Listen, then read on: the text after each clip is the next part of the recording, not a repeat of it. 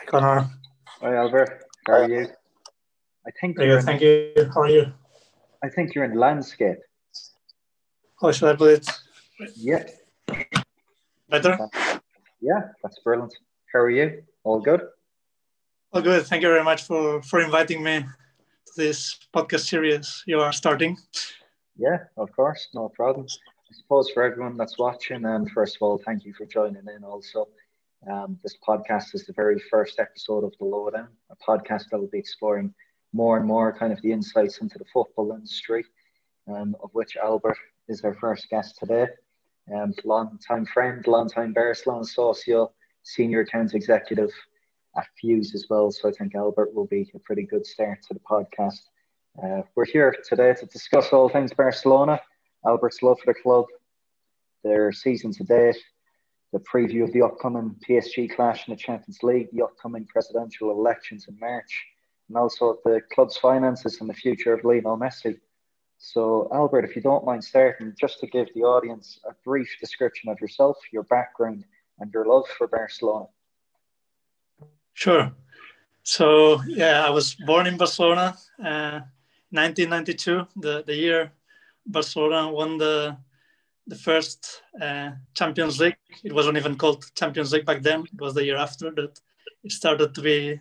It was renamed, and yeah, I was actually born on a a day of El Clásico where Barcelona beat Real Madrid, and I'm the son of uh, two families, both from my mom and my my dad's side.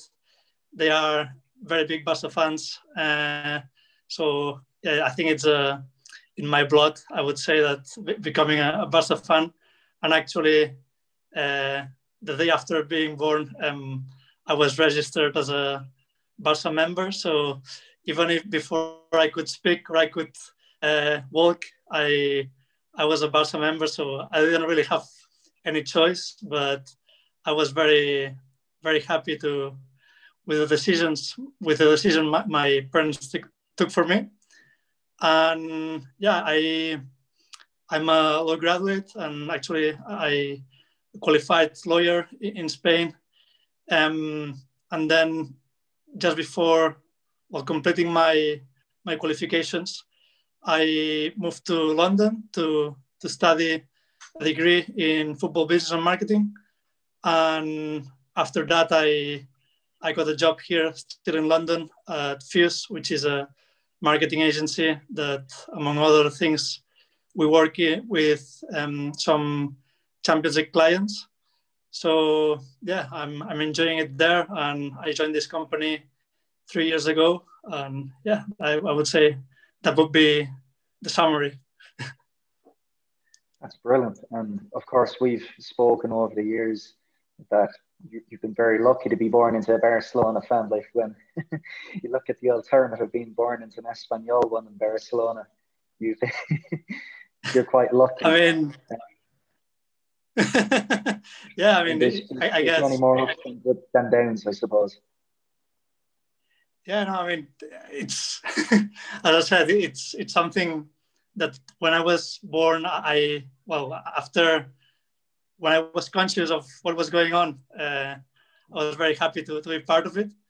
But at the same time, um, I think Barca are very aligned with my values. And what, what I try to represent as a person is what Barca are meant to, to represent as a club as well. It's more than a club.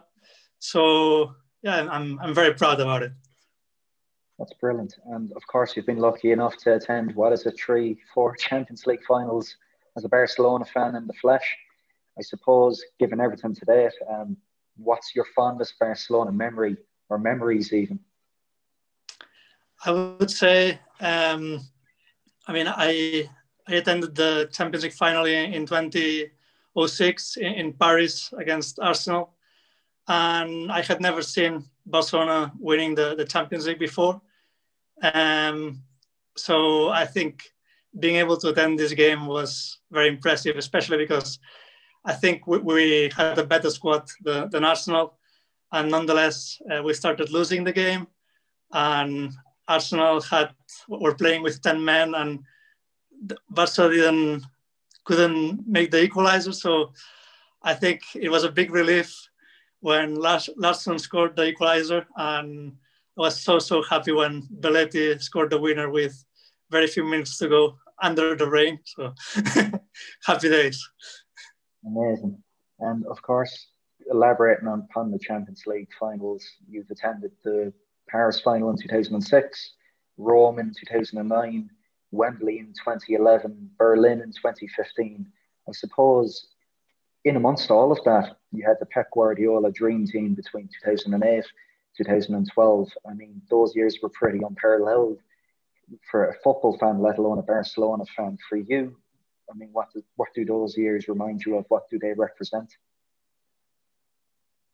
Well, I mean, it was very, very impressive because I remember uh, on on the second game of with Guardiola in charge, the second La Liga game, we had scored the, the uh, sorry, we had lost the first game at Numancia, and on the second game we were playing at home against Racing. I think it was Racing Santander, and that day we we couldn't win, but we played so well that my uncle told me, "Don't worry, I know we haven't won a game yet, despite having played two games already, but I'm very sure we're gonna win the league." And at that point, I was very disappointed because, yeah, we had one point out of six, but I, I kind of agreed with him because you could see that uh, with very with a very short period of time, Guardiola had already implemented uh, some methods uh, that the players were following, and the, the, passing style was already there, and it was very enjoyable. You know, it was brilliant to to watch it, and I think we could say that uh, Barca were a little bit lucky to to win the treble on Guardiola's first season because you know, uh, let's say we all remember the Iniesta's goal at Stamford Bridge in the very last minute. I mean, there were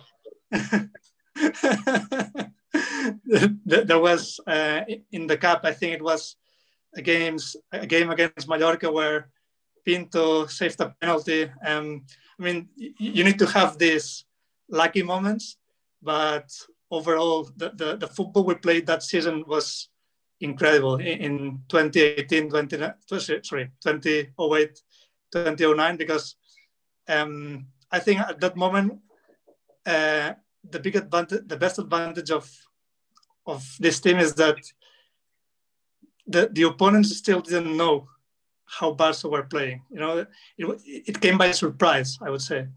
So even if the, the level of football was not as good as in uh, for example, 2011, where in my opinion we got we reached the, the highest point as as a team. Uh, I think that the opponents were still didn't didn't know how to stop us, and that's what uh, what, what made Barca achieve so much that season. You know, also the fact that we had so many players with uh, a lot of desire you know, like uh, even Eto'o, let's say that uh, Guardiola wanted out uh, at the start of the season. He wanted to, to prove a point and he had an, an amazing campaign. And it was the, the, the, the season Messi really exploded because he didn't get injured in the whole season. So I think, I mean, it was a, a very, very nice time to be a Barca fan, to be fair course. I mean, for me today, that's the best football I've ever witnessed, even live in the flesh. Um, to even see the Ballon d'Or awards, I believe, in 2010 at the podium, you, you have three La Masia graduates in Xavi, Iniesta, and Messi. It's something remarkable, really. However, fast forward to the present day, Albert, you know, things aren't they aren't all too well in Nou Camp. I mean, look at the season to date. There was obviously the short turnaround after the 8-2 loss to Bayern Munich. You had the Lionel Messi saga, Ronald Koeman coming in for Quique Setien, the Bartomeu resignation mid-season. Um, you look at the current squad, they trail Atleti eight points after their 5-1 victory against Alaves last night. Atleti with a game in hand, spearheaded by no, no one other than Luis Suarez, top scorer in La Liga this season with 16 goals.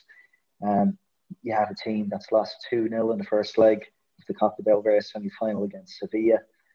I mean, apart from that, pretty uneventful. Yeah, I mean, it's been kind of a, a roller coaster of a season, to be fair.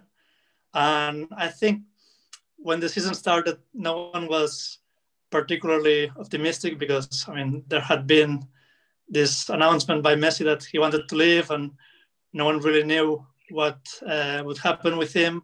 And we also knew that some key players have had to leave for uh, financial reasons, um, mainly, like uh, Rakitic or, or Luis Suarez. Even if, in my opinion, they were not at the peak, at their peak, um, you know, they, they were still very important to the team. And yeah, I think Barca fans were were a little bit kind of thinking this is going to be a, a transition period, also because uh, no one really know what would happen to to the board, and yeah, now we, we don't even have a president at the moment. So I would say I know Barca always aim to to win everything, but in Barca fans' mindset, it's a little bit of okay, if this season doesn't go that well, but at least we can still we can already build something uh, for the future.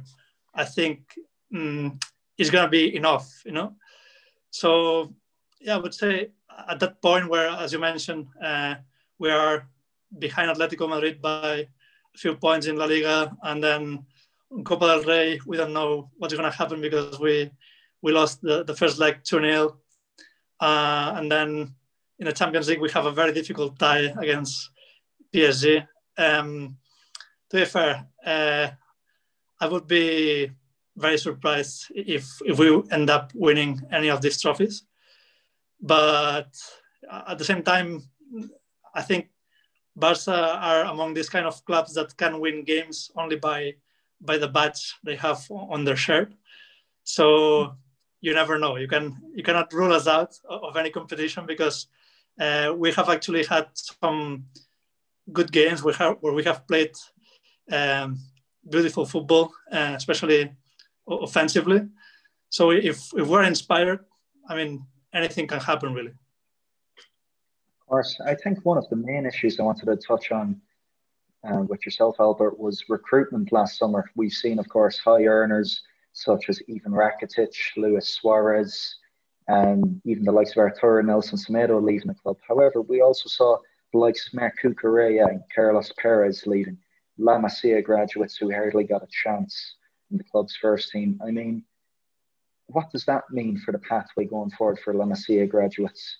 That you see two players worthy, you know, of their La Liga caliber players. You're seeing Marc Cucurella, he's done great things at Getafe the last two, three seasons. Carlos Perez, although initially struggling at Roma, seems to be finding his feet currently. I mean, what does that say for La Masia graduates coming forward in the future? I think, I mean, the thing is, Bas- La Masia is um, so nice that there's always talent coming up. The problem is, uh, are we doing our best to use this talent? Um, in my opinion, maybe now there has been a change, uh, but for because it was needed from from a financial perspective, which is a mistake. You know, I think you should trust uh, La Masia and the players coming from the the reserves team uh, anytime, no matter how successful you've been or how much money you're making, because these are players that have been uh, playing with the same style uh, and with the same winning mindset uh, for all their years in, this academy. So I think even if they don't look ready when when they make their debut, or maybe even after five or ten games, I would say that if you gave them enough time to prove themselves, they will they will respond, and that's what have happened. What has happened to uh, the likes of uh, Sergio Busquets initially, you know, he made a lot of mistakes in, in his first season. I remember him losing many balls in, in key areas of the pitch. And he had a lot of criticism, you know, and Guardiola was clever enough to keep uh, keep playing him. And the same with Pedro. If you think about Pedro, I I would I don't think he's a particularly talented player, you know, but, but he he can play many positions in attack. He's fast, and he always gives hundred percent. And more importantly, uh, he had kind of this uh, accuracy in front of the net, you know. So I think if and if you again if you see Pedro's first games with Barca, I wouldn't say he was anything special, but it's the the continuity he was given that allowed him to shine. And even Sergi Roberto, which is probably the the, the last uh, Barca academy player that has been there for playing more or less regularly for, for a, few, a few years, um, Sergi Roberto had to spend many many games uh, on the on the stands, not not even being on, on the squad for, for, for the game. And he had to spend a lot of games on the bench as well. Uh, and he would maybe play one day as a midfielder and the next day as a winger and the next day as a as a right back as he has been playing more more regularly uh, recently. So I think it's a matter of time that we, these players will shine. So they they deserve a chance and now uh, with, with Koeman, I think even Riqui Puig, uh, Koeman was not trusting Riqui Puig that much. And now because uh, the likes of Aleñá are on loan and because of some injuries like Coutinho's injury, he's being given more, more playing time. And he's showing that despite maybe not being very, very consistent, he, he has the enough, enough quality to, to be on that squad, you know? And that's why instead of spending so much money on the likes of Coutinho, for example, or, or even the Dembele, I mean, even if he's playing quite well recently, uh, I think you should trust your academy players because you already have them. Uh, they are willing to, to give it all because it's their dream to play for, for the first team. And yeah, I mean, if, if they if after giving them a chance they still don't perform, you can always uh, sell them later. But at least give them a chance uh, uh, to the ones that um, more or less you can see that would have the the right skills you know of course i just think of course we spoke about this you know privately before that you have the mantra at barcelona makes you a club more than a club and i think two firm principles which barcelona is built upon its foundation is the first being la masia the academy making sure there's a pathway there that um, facilitates the progression of players right through from La Masia into the first team. And the second of all, being fan owned, both of which I think right now are currently, you know, they're at trouble, they're at odds with the realities of this post COVID world in football with the European Super League, so on and so forth. But of course, getting back to the present day, um, we spoke earlier on, we said Barcelona's season's been pretty up and down with Koeman. Um, you know, the low point of the season perhaps was the 3 0 defeat at home to Juventus last match day of the Champions League group stage. Since then, Barcelona have gone on, according to my stats, to win 14 of their last 18 games, albeit they've lost the Spanish Super Cup final in between to Bilbao. But only Real Betis in the underlying statistics have had a higher expected goals than Barcelona in any of those 18 games. So there is cause for hope. Of course, you've seen Koeman, and you're more aware than I am. He's changed formation recently from 4 3 3 back to 4 2 3 1. We've seen Frenkie de recover some of his uh, form from the 2018 29 season, playing from that deeper midfield position, which has also freed up the likes of Antoine Griezmann and Ousmane Dembele, as you said yourself. And we've seen the young Pedri who's come in, and he's looked quite the player, linking up with Jordi Alba and Lionel Messi. Yeah, no, as you mentioned, I think the Pedri has surprised everyone because he, he came out of nowhere and despite him being a very big Barca fan, uh, he no one really knew anything about him, and he he, he has been playing like a, a very experienced player, and it's difficult to to look at him and not think about Iniesta, for example, and you know I think uh, was very stubborn at the beginning of the season because he would stick to his four three two sorry four two three one formation, and as you said, more, more recently he he changed formation and is playing with four three three more regularly. Uh, maybe also because of the of the players he he has now. You know, maybe uh, he thought that with Coutinho it was easier to to have another formation, but the reality is that we were very unbalanced on the pitch when it comes to doing the the transition between attacking and defending, and this information has has allowed uh, players like the, the young to shine, and yeah, I think little by little he, he's finding the Koeman is finding the the right approach to, to, this team, you know, and that's why I think despite maybe having had a, a slow start or uh, having been a season where we didn't we don't really have the squad that you would expect from Barca. Um, we still have the the chance to to fight for for for anything. We can win any team, you know. And I think that the big mistake in our season was, uh, as as you mentioned as well, the, the losing against Juventus at home was was unacceptable because only with a draw we would have been the, the first of the groups and our record at Camp Nou in the Champions League was incredible. And we allowed I think even with a 1-0 defeat we would still have been the, the first of the group. And we lost dramatically against them and that's why actually we're playing PSG and not a, an easier club probably you know I, I know that they will say in the Champions League there's no easy team to play, but no one wanted to play against PSG in the round of 16. You know, it's fine if you find them in the quarterfinals because it's a pure draw and not a, it doesn't depend on what you did in the past.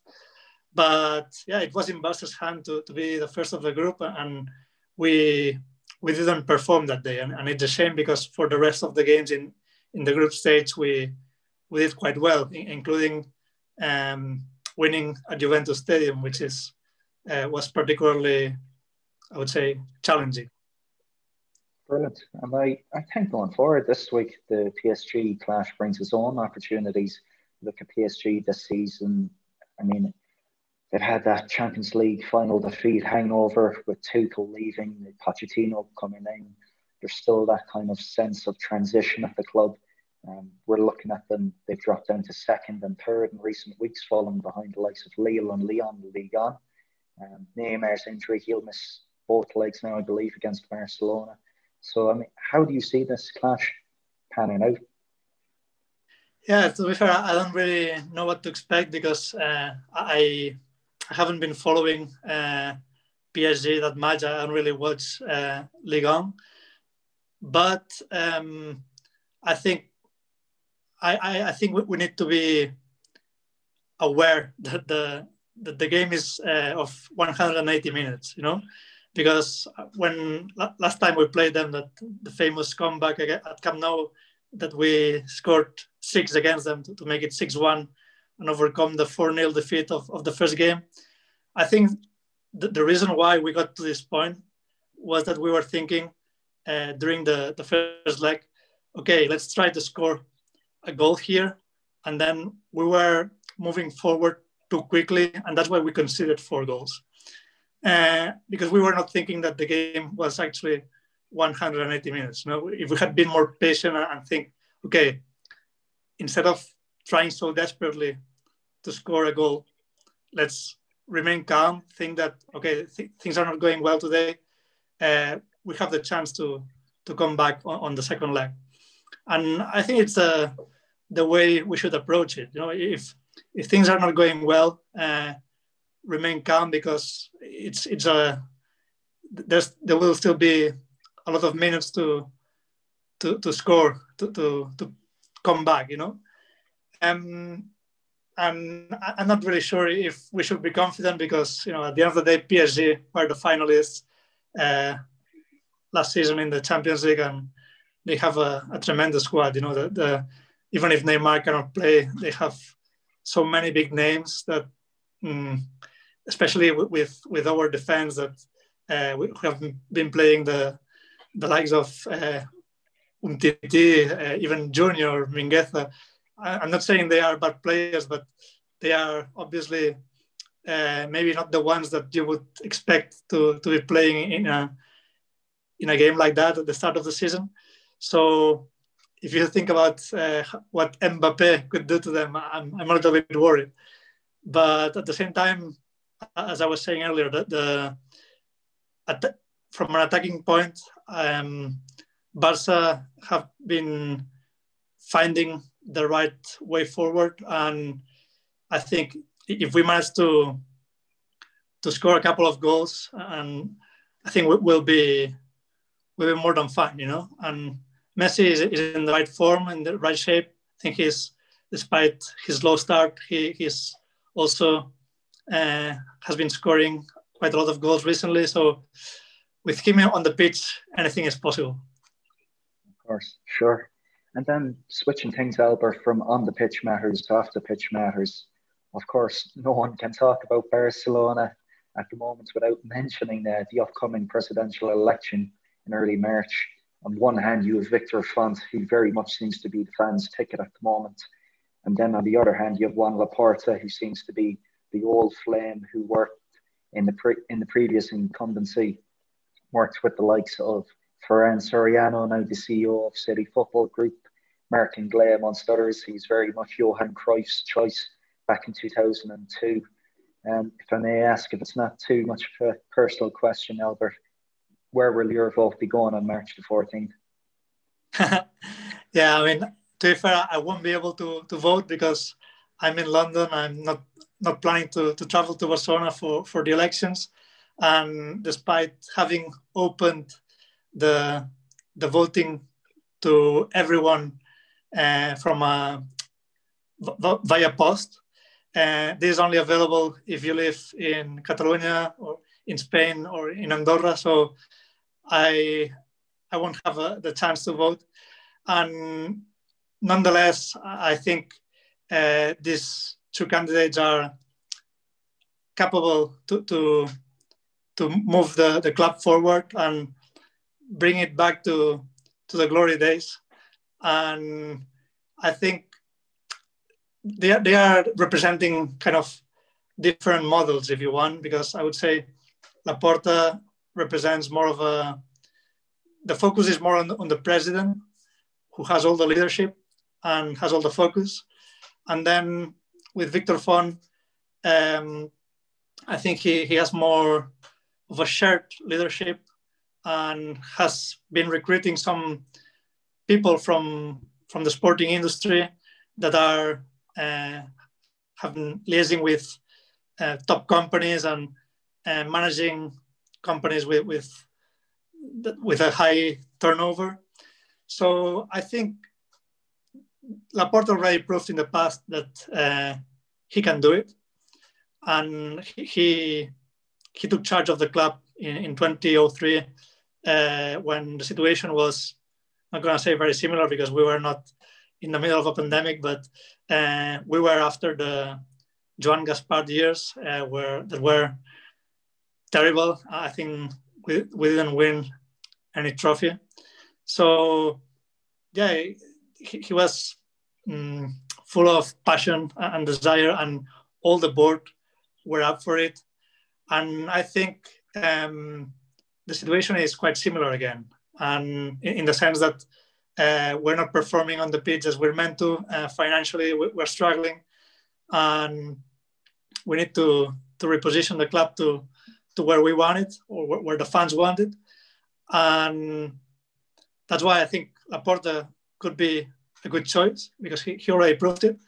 And then Victor Font, uh, from what I've seen, uh, he's he's a, a, very clever guy. He his slogan is kind of yes to the future because he's always kind of trying to, to implement these new technologies, including the electronic vote, which actually would have allowed me to, to vote from London. So it would have been nice in that sense.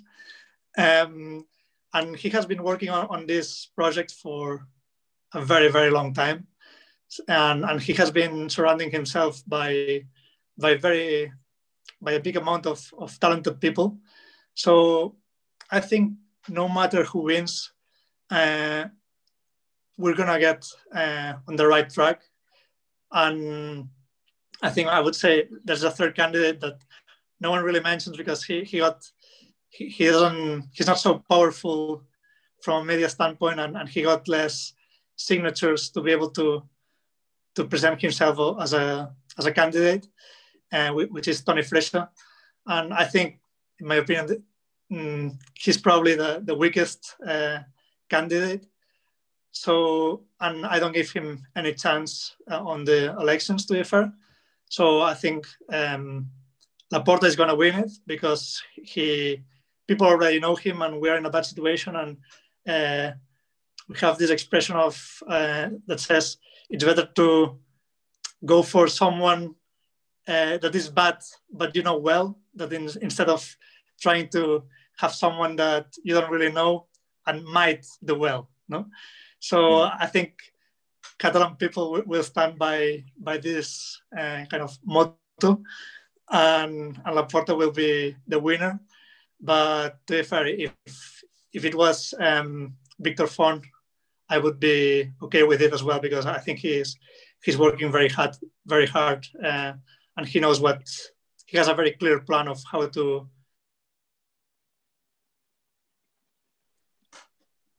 Of course, and I suppose the number one thing on any new president, president's uh, to-do list at Barcelona, Albert, will be to address the perilous financial situation at the club. Now, I suppose you would know a lot more than myself or any anyone listening as to how this came to be, but I just cannot fathom how in 2019 Barcelona becomes the first sporting franchise in the history of sport to make over 1 billion US dollars in a calendar year how now only two years later, COVID aside, you end up with one a, a debt of 1.1 billion euros, 760 million of that, which is short term, and I believe here 260 million euros of that to be repaid by June. I just don't understand that whatsoever. Yeah, it's ridiculous if you think about it, and it shows that uh, despite the good effort that the previous board did in um, generating a lot of revenue, it was a little bit pointless from a um, financial standpoint, you know, because all this money was going uh, straight to the players, and I think probably many many players were overpaid, not only on the wages but also the the transfer fees. I mean, were were ridiculous. As I as I mentioned earlier, Dembele and Coutinho, uh, I think we paid over 120 million for each of them. So, as I said, when you have players in your reserves team that can perform, I'm not going to say at the same level, but uh, if, if you give if you gave them some continuity, would be able to to become successful at the club. There's no point in, in spending so much money on anyone because maybe the the day after they will be injured you know so uh, they could spend a year on the sidelines. What's what's the point on, on spending so much on, on a single player? Even with Griezmann, who, who has been scoring quite regularly recently, I think there was no point in, in spending so much money in a, in a player like him. So that, that was the, the big mistake from the, the previous board, you know, that they, even if they were generating a lot of income, uh, the, the player salaries and, and the transfer fees were so high that uh, it was unsustainable. And when you are making so much money and only generating uh, 2 million euros of benefits, that it's what happened before COVID, I believe. And it's already showing you that this is not sustainable at all. You know, if you're the club that is making more money ever, you should kind of save some of it, you know, or, or generate a bigger margin, especially when you are uh, your plan is to rebuild the stadium. And you don't really have you haven't still sourced the right sponsor uh, for the naming, naming rights. So yeah i mean covid was uh, even you can say call it unlucky if you want but even before that you could tell that the the club was not being managed in the right way and I, I made a lot of criticism about it. You know, even if uh, at that point we are probably still uh, winning La Liga, I was I was saying that this could not be this could not be the case. You know, it, it didn't make sense for me how, how the money was spent. And, and sorry, I, no, I don't know if you wanted me to connect this with uh, Messi's departure. well, all I was going to say, Albert, was what do you make then, given just what, in light of what you just said about the previous incumbent, Jose Maria Bartomeu, his comments about the Barcelona leadership group upon his resignation in October. He believed these six players had all the power within the club, that they were essentially victims of their own success. Um, he didn't name the man himself, but Lionel Messi, that his very success at the club has inflated the basic salary of a Barcelona player to unsustainable levels. I mean, where do you sit on that? Yeah, I mean, the problem is these, these players have been very successful, so they kind of deserve uh, to continue at the club. And if you think about Luis Suarez, I mean, it's very hard to find a, a striker that has been so successful uh, and has scored so many goals with, with the Barca shirt. Um, but at the same time, we had to bear in mind that uh, he, he, was Messi's closest friend and that he um, had been scoring a lot of goals for many seasons and um, he, he was getting old. You know, that, that was a problem, his age, I would say. And when you compare how much he was making and how much was he going to give back to the club in the upcoming seasons, I think it was the, the right decision to to let him go, especially considering how, how the club was operating financially. And yeah, I mean, people were very concerned about this this exchange between uh, Artur and Pjanic, and because we are getting an older player, and but I guess that's what the club needed financially at this point, and uh, Artur was was not maybe playing as well as people would have expected. So yeah, I think there were many salaries that were mm, maybe too much, and uh, players were very, getting very comfortable and they had, as you mentioned, uh, maybe too much power, and the the coaches were kind of okay with it. I think if you look at what happened to Quique Setien, uh, I think Quique Setien couldn't play, couldn't put in place the, the Barca style he was trying to implement originally because he saw that the, the players had too much power, you know. So I think one way of, of kind of allowing the, the coach to be more powerful was to to get rid of, of some of the, this old guard and um, bring some fresh fresh air, uh, which is the the players from the academy. At the same time, Koeman, I would say he's more of a more demanding and, and more uh, stubborn with his own ideas, and he would he has also, despite being okay with uh, managing the players, he has more more of a, personality, a stronger personality to to implement his his own ideas and don't let uh, don't let him be influenced influenced by by what the other players might by what the players might think or by what the press might say. So I think it's it's very important to to have someone like him in a in this transitional era. I think what you just spoke about there, Rory Smith of the New York Times echoed in his long form piece on Barcelona's finances just now on Saturday, I believe he penned the piece. But also just the mismanagement from Bartomeu at a micro level in terms of being held to ransom by the likes of Borussia Dortmund and Liverpool when signing the likes of Ousmane Dembele, Philippe Coutinho, I mean, they had no, the club really did have no leverage after selling Neymar for so much to PSG that time. In addition, I mean, I don't know if you've heard of this, Albert, but apparently there's an annual 5 million euro payment to Atletico Madrid for first, for first refusal of their players, even. Is that something which you're aware of? Uh, are you are you five million? Say again, please. Five million euros, an annual payment to Atletico Madrid for first refusal of any of their signings.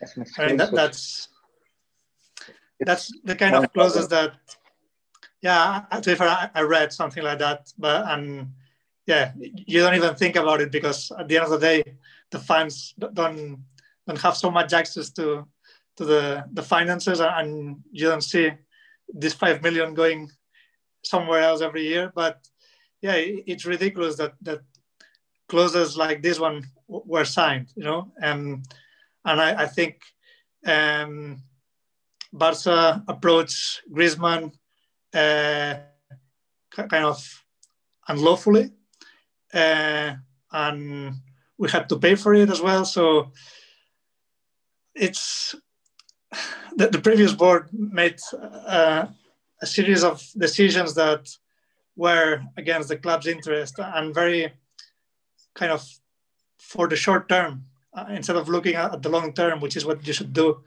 when you are on, on the bus board, you know, because even if you are going to resign uh, next month, you should manage the club as you're going to be there forever, or, or, at least thinking that the person coming after you should should find the club in a decent position. Also, because these people that are in the board are are Barca fans themselves. You have to be a member of the club to be on the Barca board. So it's surprising that um, they, got to, to, the, to this situation really you know it's it's ridiculous now let's address the elephant in the room Lionel Messi your favorite topic what's going to happen I believe we had a small bit of a, an argument recently about this I'm of the volition that surely it's simple he leaves Barcelona Barcelona recoup let's say conservatively 100 million euros of a transfer fee to save 150 euros 150 million euros in wages gives the club boost its the club's coffers by let's say a quarter of a billion euros. However, I think you have a different slant on that. No, I think I mean Messi is worth everything. You know, if you think about it, uh, it's not only the amount of, of goals he scores. It's not only the amount of, of assists he he delivers. He I don't know how, how to put it, but he he came from the academy, so he didn't really cost the club anything, and he has been performing so well for so many years. I mean, I've seen Ronaldinho play, and if if you look at the, the quality itself, you can even argue that mm, he was very close to, to what Messi achieved. But Ronaldinho could only do it for three seasons, maybe.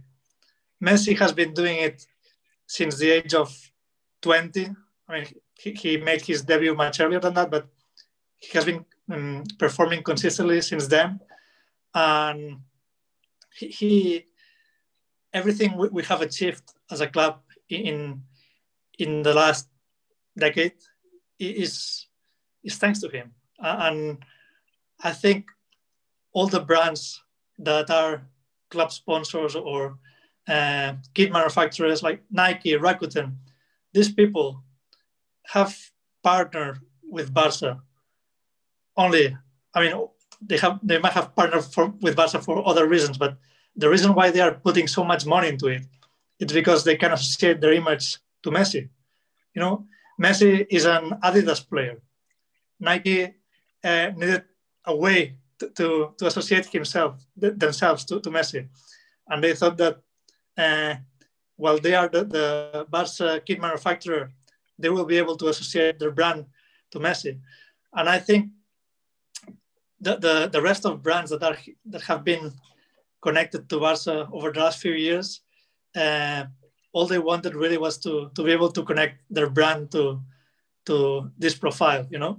So I think the, the day he leaves, uh, all these brands will go away, or at least they will try to renegotiate their contracts with Barca and and pay much less than they are currently paying, because it's like when Cristiano Ronaldo left Real Madrid.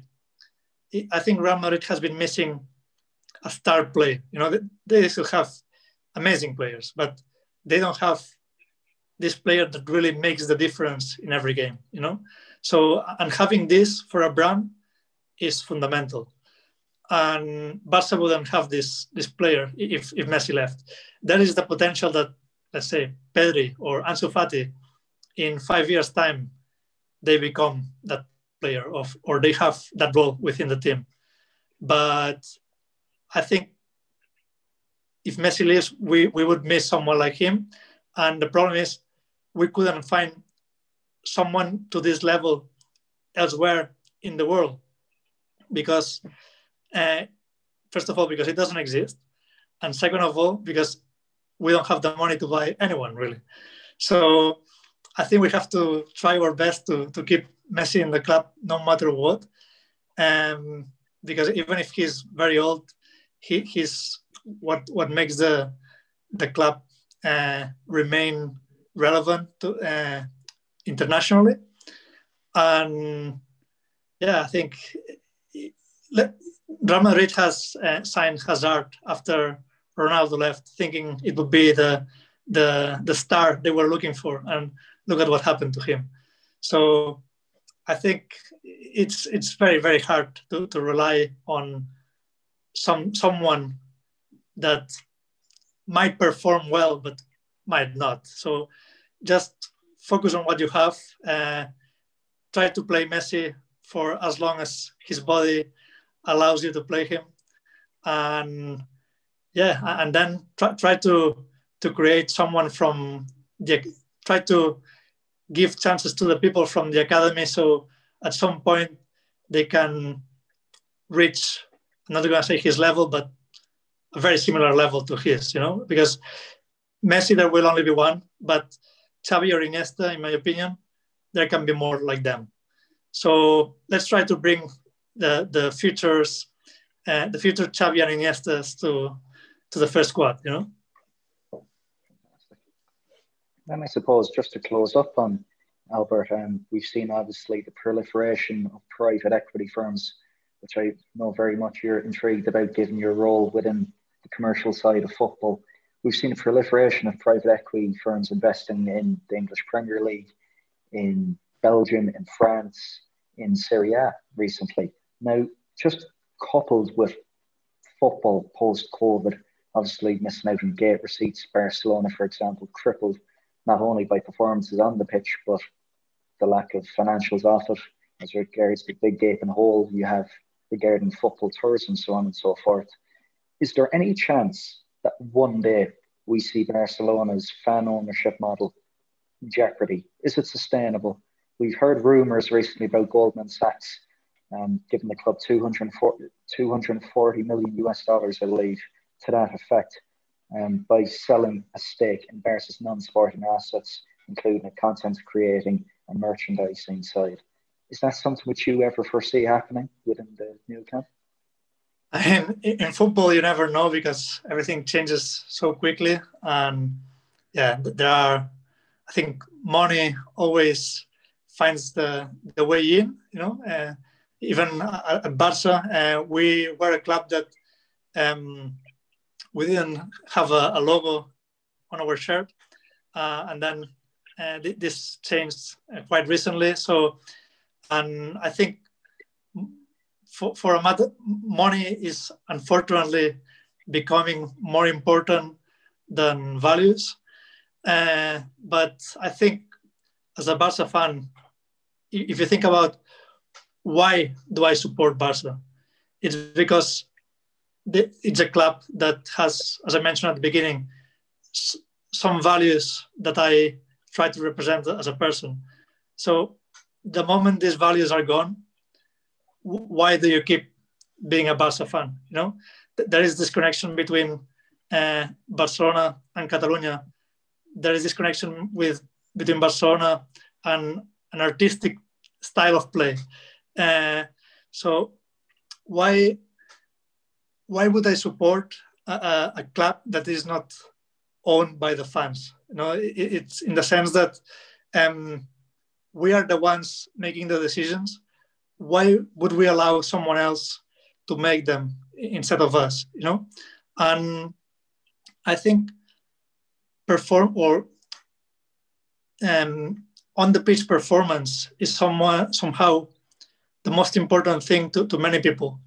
But in my opinion, I would rather see Barca playing in the second division with no money at all and having a club that represents the, the values they are meant to represent instead of uh, being winning the Champions League every season, but having the money from, uh, let's say, uh, as we had from Qatar, but being all, like like PSG, you know. Uh, I think this this kind of types of ownership are, are against what the what the club represents. So, yeah, uh, in my opinion, the the current ownership model is what makes us unique. no, it, it's the, the we are one one of the very few clubs that can choose our own president uh, and even organize an impeachment against them if we wanted to. We can take part actively in, in many of the decisions of the club, even if it's just annually. And I think it's what what we should be aiming for as as fans. You know that to have as much power within the club as possible and not let anyone from outside that despite having a lot of million they have no knowledge about what this club represents. And we have seen we have many examples in football of clubs going completely disappearing even uh, just because they were run by people that not only they had no idea about football or, about sport uh, all, all, all they cared about was the, the business. And that's not what is going to that's not what you want uh, when you are a fan you know but anyways i believe that's a wrap now albert. Um, as always it's a pleasure speaking with yourself. Um, personally i know that you do tremendous work with fan engagement and commercial and partnership activations within football.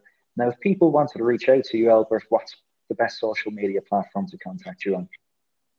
Yeah, I think uh, maybe LinkedIn.